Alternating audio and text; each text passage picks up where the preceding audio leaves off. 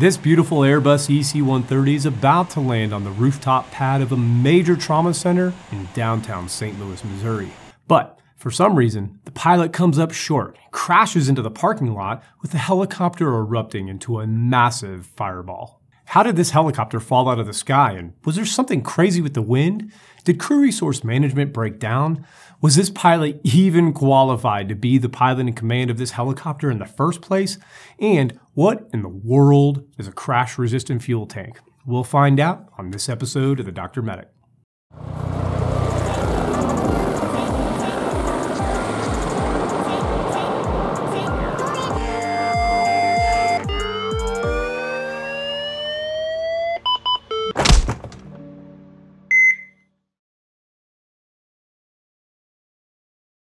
You know, I vividly remember this accident taking place as I had just left the air medical world to start working full time at the university. I flew in the very same model of aircraft just a few hours west of where this accident took place, and all I really remember is that the helicopter crashed on approach to the helipad, but just like many other stories, the more research I started to do, the more I found out just how much more there was to the story. This accident takes place at 2310 hours at night on March 6, 2015 at St. Louis University Hospital, otherwise simply known as SLU. The story comes requested by several viewers and involves the helicopter operator Air Methods doing business as Arch Air Medical Service, which we will simply just identify them as Arch.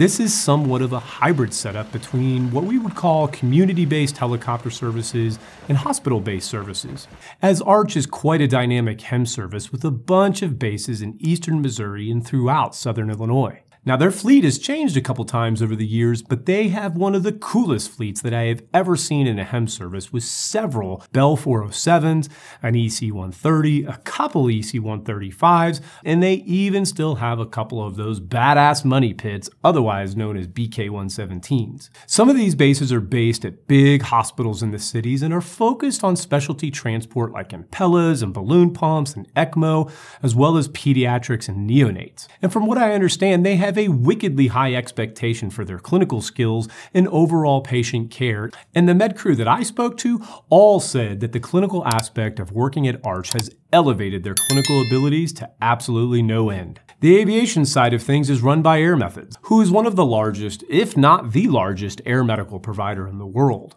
They have hundreds of bases and hundreds of aircraft and thousands of employees. They are also quite a diverse company as they have multiple divisions aside from helicopter EMS, which include things like medical billing, clinical education, aviation contracts for things like outfitting helicopters with medical interiors for military, and they are also in the tourism business with a company called Blue Hawaiian Helicopters, which, as you might have guessed, provides some of the greatest tourism flights in the beautiful state of Hawaii. But let's hold on to Blue Hawaii for a bit and we'll come back to them. Now, the aircraft in this incident is this EC 130B4, manufactured in 2010. This beautiful helicopter was powered by a single 730 horsepower Turbomeca Arriel 2B1 engine and had a total of 1,378 hours on the airframe and also had just passed its last inspection just 24 hours earlier on March 5, 2015. Now, the EC130 was basically an updated version of the original AS350 by French helicopter maker Aerospatiale, with the AS350 now being nearly 40 years old. Throughout the 90s, the 130 continued to be developed by Aerospatiale, with the development eventually being taken over by Eurocopter once those two companies merged. So, in really basic terms, just imagine if you took an early model AS350, slapped a giant glass bubble over the front, added a FADEC system, and then put this giant whale tail Fenestron tail rotor on it, and boom, you've got yourself an EC130. Now, the 130 finally was approved and came out in 2001 and was really designed for the helicopter tourism industry. Most single pilot helicopters place the pilot in the front right seat, and then they may remove the flight controls for the left seat. This means that when a pilot is giving a tour, they have to be super cognizant of what the passenger to their left is doing because the collective is really just out in the open and it will not take much to render the helicopter uncontrollable if the collective is messed with and the pilot doesn't see it happen. So they actually designed the 130 with the pilot sitting in the front left with no controls at all for a co-pilot to the right. This allows passengers to sit to the right of the pilot and also keeps the collective out of harm's way since it will be over to the pilot's left. For tours, this leaves two seats to the right and four in the back, but in helicopter EMS, it leaves the entire right side open for a patient or an isolette with room for two or even three seats in the back row depending on how the setup the crew chooses. If you have seen a patient loaded into a Bell 206 or 407 or an AS350, then you know what I mean when I say that it is a tight fit. But with the EC130, there is a ton of room to maneuver the patient around on the sled, and if you're the med crew member who is sitting over to the right, you basically have the entire area open in front of you and tons of room to move around and take care of your patient. And I can even attest that you can perform the world's greatest CPR in this aircraft if you're sitting on the right side of the patient. But there are some limitations of this aircraft, and we're going to get to them a little bit later on in this episode. And on a completely unrelated side note, Airbus right now has currently been flight testing an engine backup system in their new H130, where an electric motor can provide up to 30 seconds of full engine power if there is an engine failure, which is more than enough time for a pilot to get the aircraft safely on the ground. If this works, this could be an absolute game changer for single engine helicopters helicopters. The weather was clear that night and was VMC all over the St. Louis area. The wind at the ground was just 6 or 7 knots out of the southwest with a temperature of 3 degrees Celsius and a dew point of negative 6 degrees Celsius. But the profile for that night showed that just a few hundred feet off the ground, the wind speeds increased to 25 knots up at around 800 feet and up to around 30 to 40 knots up around 1500 feet above the ground. These wind gusts may very well have played a key role in this accident. The crew consisted of the pilot, 52 year old Ronald Rector, flight nurse Ashley, and flight paramedic Kevin. Now, Ashley had been employed with Arch for just about a month at the time, but did have a couple years' experience flying for another local flight service. And at the time, Kevin, the flight paramedic, had been with Arch for about one year. Now, the pilot Ronald held a commercial pilot certificate with rotorcraft helicopter and instrument helicopter ratings that were issued back in 1992. His total hours? Well, I'm gonna see if I can give this a shot. Now, prior to starting at Air Methods in May of 2013, Ronald worked at Hawaiian Blue Helicopters, and before that, he flew in the Army. Now, remember that Blue Hawaiian is a division of Air Methods, and I once heard an Air Methods executive back in the day say that Blue Hawaiian was sort of like their minor leagues for HEMS pilots, as the pilots who did not yet have the hours for HEMS operations could go fly tours and rack up tons of hours just flying people around the great state of Hawaii. Several people mentioned to me, which I could not independently verify, that pilot Ronald was flying an EC 130 at Hawaiian Blue when he experienced a bad overtorque event in the aircraft, and instead of being terminated, he was allowed to resign and moved over to the EMS side of things. Now, I did reach out to Air Methods for a comment on this story, and as of this recording, I have not yet received a response. Anyway, so when pilot Ronald applied at Blue Hawaiian on May 5th, 2013, this is what he listed on his flight resume that he had a total of 2,244 total hours, all of which all of which were in military helicopters with a pilot and command time of 1,155 hours. He said he was rated in the EC-130B4, the Bell UH-1 or Huey, the Bell AH-1 or Cobra, and the Boeing AH-64A and D models of the Apache helicopter. But I don't think the EC-130 is a military helicopter, is it? He was then hired at Air Methods on October 21, 2013, and listed that he had the following hours total hours of 2,503, with 1,338 hours as pilot in command, with 250 hours in the EC 130, 233 hours in the Huey and Cobra, and 2,015 hours in the Apaches. I'm going to let you go back and pause that video, and you just tell me whether or not any of what I just said makes any sense at all. We'll come back to it.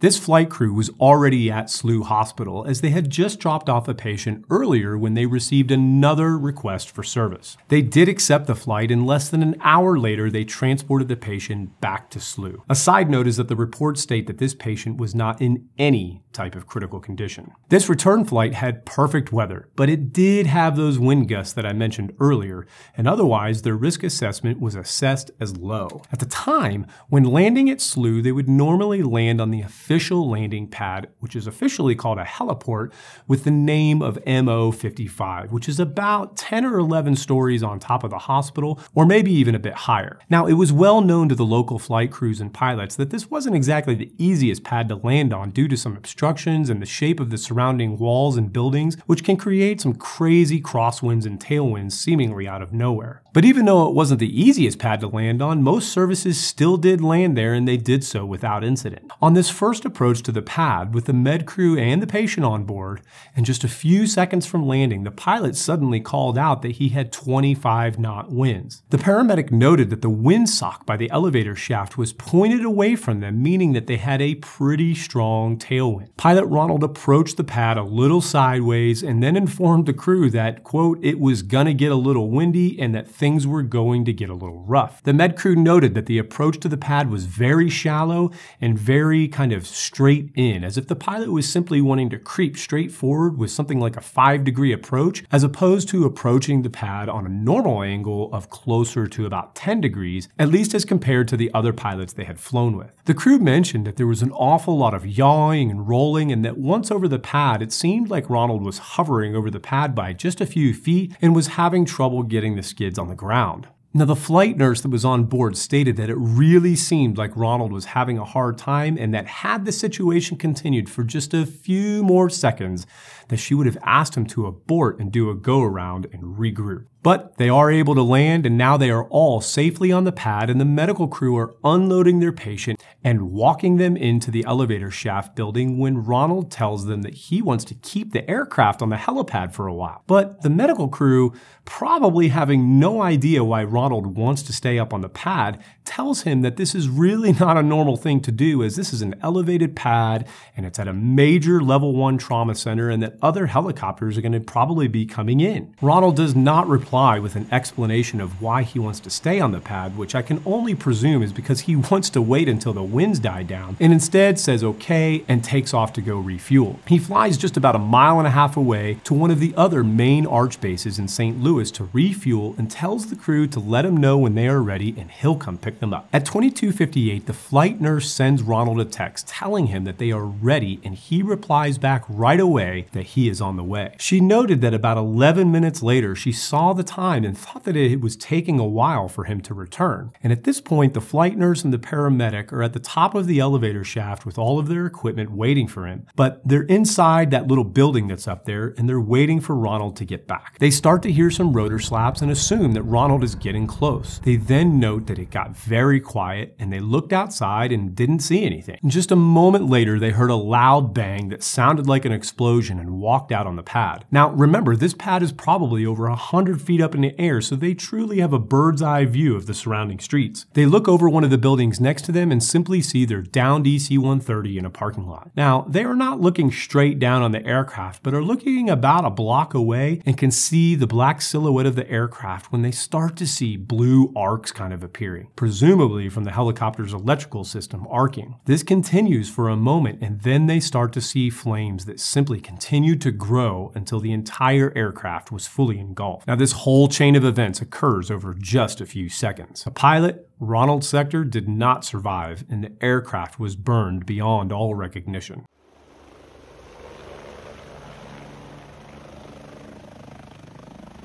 So, what happened here? Well, I can assure you that this was far more than just missing an approach and far more than just pilot error. Let's first talk about the crew resource management or CRM part of this. Keeping in mind that in addition to the NTSB reports, I did interview several former and current Arch Air medical crew members for this story, all of whom chose to speak on the condition of anonymity. Now, Ronald had worked at Arch for a little over a year You have a flight paramedic on board who at the time had less than a year experience and a flight nurse with just a few weeks on the job, with this being her very first shift as a released med crew member where she is not riding as the third rider. So it is really no question that at the time of the crash, there was not a lot of experience on board, at least at this particular employer, for any of the crew members. Now, I heard again and again that Ronald had a very unique personality and that it was well known to the local med crew members that many folks felt that Ronald was an unsafe pilot. I heard several crew members state that they were told up front to be careful around Ronald as, quote,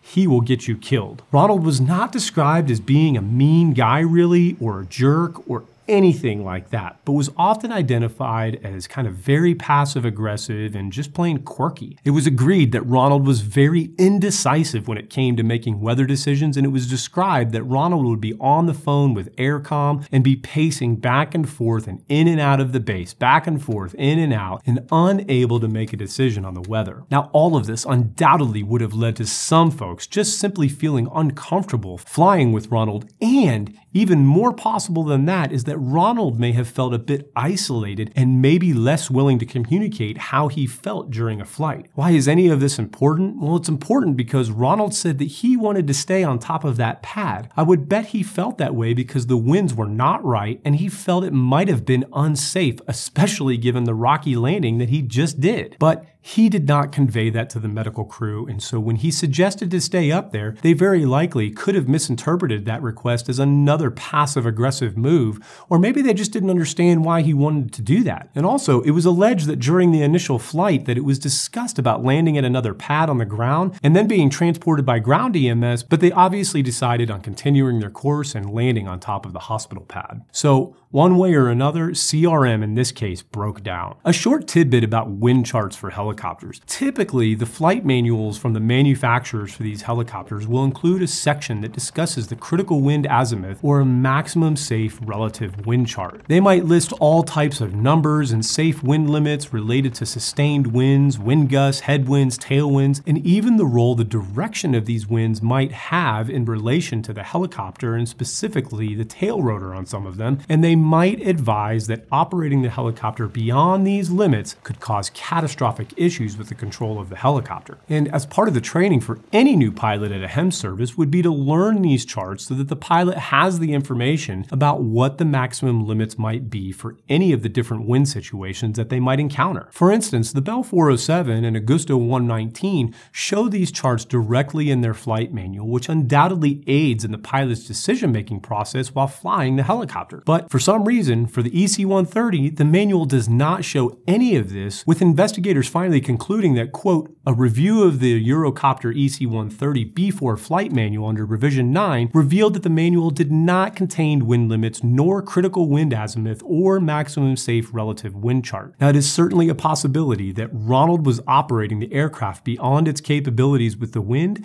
but since the manual did not have these maximums published, we really have no way of knowing for sure whether Ronald even knew what the maximum limits might be in the first place. Now, there's not many things in this world as cool as landing one of these helicopters on top of a tall hospital with a landing pad on top like this. Most of these pads are privately owned, and this one was no exception. Why is that important? Because even though the FAA will still provide regulatory requirements for these pads, they are 100% voluntary, and the federal regulations that exist cannot be enforced. I do wonder how many flight crews out there across the United States believe that all of these pads are regulated and safe. This particular pad, like I said, is identified as MO55, which even though it is not regulated by the FAA, still has its information publicized on flight charts and with the FAA. Now this pad was built in 1986 and was inspected that very year with an aeronautical study being published which says that the pad has a 50 by 50 touchdown area with adequate ingress and egress 180 degrees apart and that the pad is safe for use so long as several conditions are followed and maintained. Those conditions are that they must be able to maintain a clear approach and departure path to allow for a minimum of an 8 to 1 glide slope, meaning that the pathways must remain clear to allow an aircraft to approach or depart flying one foot up or down for every 8 feet forward in a clear transitional surface with a 2 to 1 slope extending 250 feet in every direction from the center of the pad. Well, just one month after this accident, the NTSB put in a request for the FAA to do another inspection of the MO55 pad, which was performed on April 16, 2015, nearly 30 years after the first study was completed. Now, the study was quite in depth and found that the ingress and egress of this pad is obstructed by permanent objects that pose a serious hazard to helicopters and that they cannot recommend a safe approach or departure route. The top of the hospital is obstructed by an elevator shaft, wind cones, smokestacks, multiple church spires, multiple antennas, and even worse, within the actual FATO or final approach and takeoff area, there were several raised obstructions such as handrails, the foyer to the elevator shaft, raised perimeter lights, and the building ventilation equipment. Now, absolutely none of this is in compliance with FAA standards, and the study finally concluded that helicopter operations cannot safely be conducted from this site, that they object to this landing area, and they finally concluded that, quote, the final approach and takeoff area and its associated safety area contain obstructions which significantly exceed the maximum height recommended for objects within this area. Notably, the structures and ductwork associated with the building ventilation systems, four raised perimeter and floodlights, an adjacent structure that houses an elevator shaft, and two handrails that extend from the entrance of the elevator shaft to the edge of the touchdown and liftoff area. They also noted that this pad was not in compliance with its markings either, as it has this weird triangle instead of the normal hospital H, and that it is also not lighted appropriately. There are lots of resources out there for pilots to look up the identifiers about heliports and airports, and when you look up MO55, such as on airnav.com, it does show this pad, but states, quote, due to multiple obstructions within the touchdown and liftoff area and the final approach and takeoff area, no clear ingress egress exists for this heliport. Exercise caution. And while SLU did build some new surrounding hospitals within the past few years with pads on the ground that certainly appear to be more in compliance with the FAA regs, this pad, MO55, is still in use today by medical helicopters while transitioning between those other pads. Now, with helicopters, the term settling with power can be a complicated one, and I could do a whole episode on it, but I'm just going to sum it up this way. During an ascent or descent, a helicopter works by pushing air down through the blades, with the majority of that downward force taking place nearer the blade tips, since they are going so much faster than the root of the blades might be. Now, under certain conditions, such as having a super steep approach angle of something like 25 or 30 degrees, and maybe a downwind or a strong tailwind, and a descent rate of over 300 feet per minute, the air that the blade is pushing down may actually be overcome by the amount of air coming up through the blades, which thereby starts to reduce the overall effectiveness of the rotor blades and their downward force. This would be called a vortex ring state, which then leads to a condition called settling with power, where the helicopter continues to descend or even might descend quicker when more power is applied. And in a sense, settling with power is a condition where the main rotor blades lose their effectiveness and the helicopter just kind of drops straight down in an uncontrolled fashion. But there are ways for a pilot to maneuver out of this, but when you're just a couple of hundred feet off the ground with obstructions everywhere, there's not really anywhere else to go except straight down. And to add to this, the tail of the EC 130 is a giant sail, and the 130 is already well known to be a terrible performer in slow speeds. It does appear that Ronald had a strong tailwind, specifically coming from the southwest, and due to how hairy his previous landing was, which remember the med crew said appeared quite shallow and straight, Ronald very well may have decided to take a much steeper approach than normal to counteract the issues that he experienced during the first landing. This steep angle, with his previous lack of forward speed, a probable quick descent rate of above 300 feet per minute, with a heavy tailwind, with all of the obstructions, with that big fat EC 130 tail, all of these conditions mixed together most likely led to a ring vortex state, which then caused the settling with power, which then led to the aircraft falling straight downward in an uncontrolled fashion until it impacted the ground. The aircraft wreckage came to rest near the west parking lot entrance to the hospital. Now, what you see in these pictures is not there anymore as the entire area has been rebuilt with the addition of a brand new hospital just across the street to the north. Now, along the top of the west entrance to one of the buildings, there were some blue marks that appeared to come from the tail of the helicopter hitting the building on the way down. Now, there was nothing wrong with any of the controls or the engine of this aircraft. All of the items items that might have caused a fire, such as oil and fuel and air connections, were all still attached, and the input pinion mark position on the gearbox tells us that the engine was providing power and torque at the time of impact. So, if all the lines were still attached and the engine was still working, where did the fire come from? Well, the 130 unfortunately suffers from what many might consider a terrible design flaw, and that the fuel tank tends to completely kind of just fall apart during heavy descent crashes, and this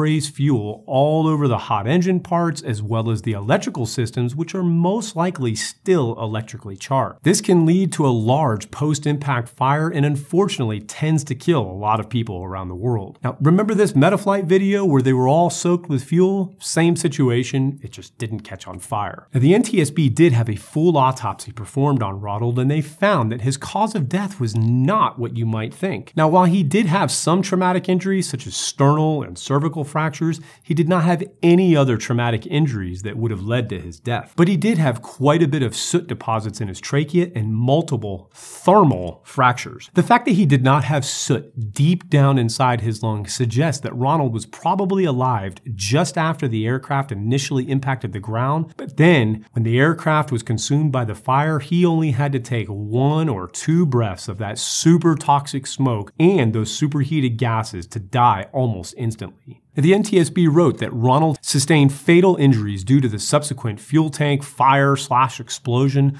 which otherwise would have been a survivable accident. So, why does this particular helicopter tend to have this issue with its fuel tanks? Well, it's not just this one, it's any helicopter in the family of AS-350s, H-125s, and EC-130s. These helicopters are all basically in the same family and have their transmission and engine placed almost directly on top of the fuel tank. So, when these aircraft crash, much of the drivetrain tends to slam through the top of the helicopter and then even through the fuel tank. And if there is any kind of forward motion at all during impact, all of this force and then all of the fuel is sent forward into the cabin where all of the occupants occupants would be. Now, back in 1994, the FAA did revise their standards and required that all newly certified rotorcraft have to have comprehensive crash resistant fuel system design and test criteria. This then led to two new federal regulations which state to minimize the hazard of fuel fires to occupants following an otherwise survivable impact like a crash landing, the fuel systems must incorporate design features of this section. But that was way back in 1994, right? And this helicopter was made in 2010. So what's the issue? Well, the EC-130, even though it was released in 2001, did not get a new type certificate and was still kind of piggybacking off of the AS-350, which was first developed and flown back in 1975. So this new FAA requirement was not required for any of those aircraft, including the EC-130 in this accident. In fact,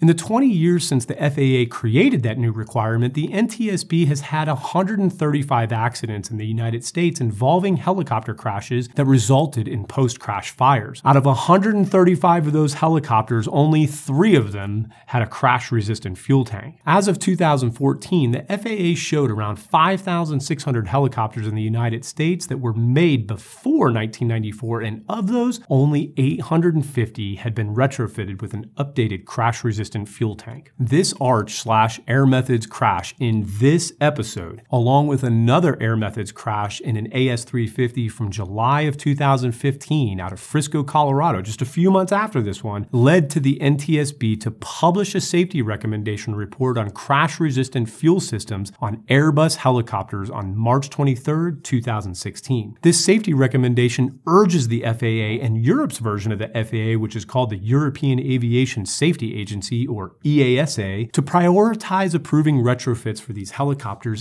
and accelerating the availability of these crash resistant systems to customers around the world. This same recommendation also went to Airbus, who did put out a safety information notice to all of their known customers of these aircraft of exactly what the issue is with the fuel tanks and how to order and buy and install the retrofits. I think these safety notices and bulletins were a great thing, but just like the fact that the landing pad in this accident was out of compliance but is not required to be fixed, so too goes it for these crash resistant fuel systems and tanks on these Airbus helicopters. Unless the actual operators pay to fix them on their own dime, there is no requirement to do so. A shining light is that Medtrans, which is also one of the largest two or three HEMS operators in the States, did tell me that they have retrofitted all of their H125s, which I assume to also mean all of their AS350s as well. I am not sure if they have any EC130s in their fleet, and if they do, whether or not they were retrofitted. And a cool side note that the updated version of the EC130, which is now officially called the H130, does already come with these crash resistant systems already installed. And like I said earlier, I did inquire with Air Methods about this very same question and did not receive a response. I am curious if you work on an AS350 or an H125 or an EC130,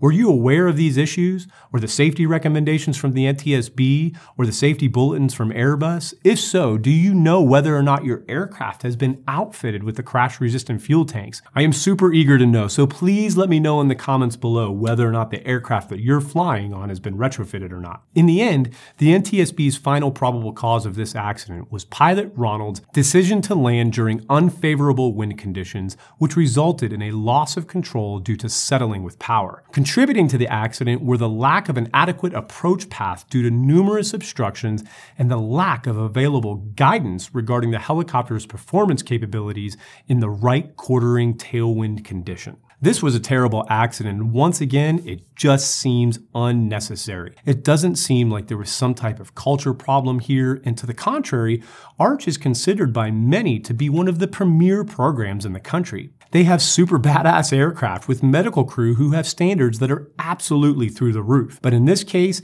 even though there were many layers of that Swiss cheese model, this accident still occurred. Crew resource management, somewhere within the crew structure and the SMS safety reporting system, somewhere it simply broke down. You had a pilot that folks were concerned about, and those same folks seemed to feel like their concerns went unheard and unresolved. That same pilot very well may not have been the best person for the job and possibly had some uncertainty as to the validity of his resume. The hours did not seem to add up, and he didn't seem comfortable in this aircraft, but he was still somehow released to fly revenue flights with paying patients on board. In fact, prior to applying at Air Methods, pilot Ronald actually applied over at Air Evac Life Team first. The check airman over there at Air Evac who interviewed Ronald even wrote a letter to the FAA a couple of months after the accident, implying that Ronald was not being very forthcoming with getting his official Army records, which would have had his official flight times, so he did his own investigating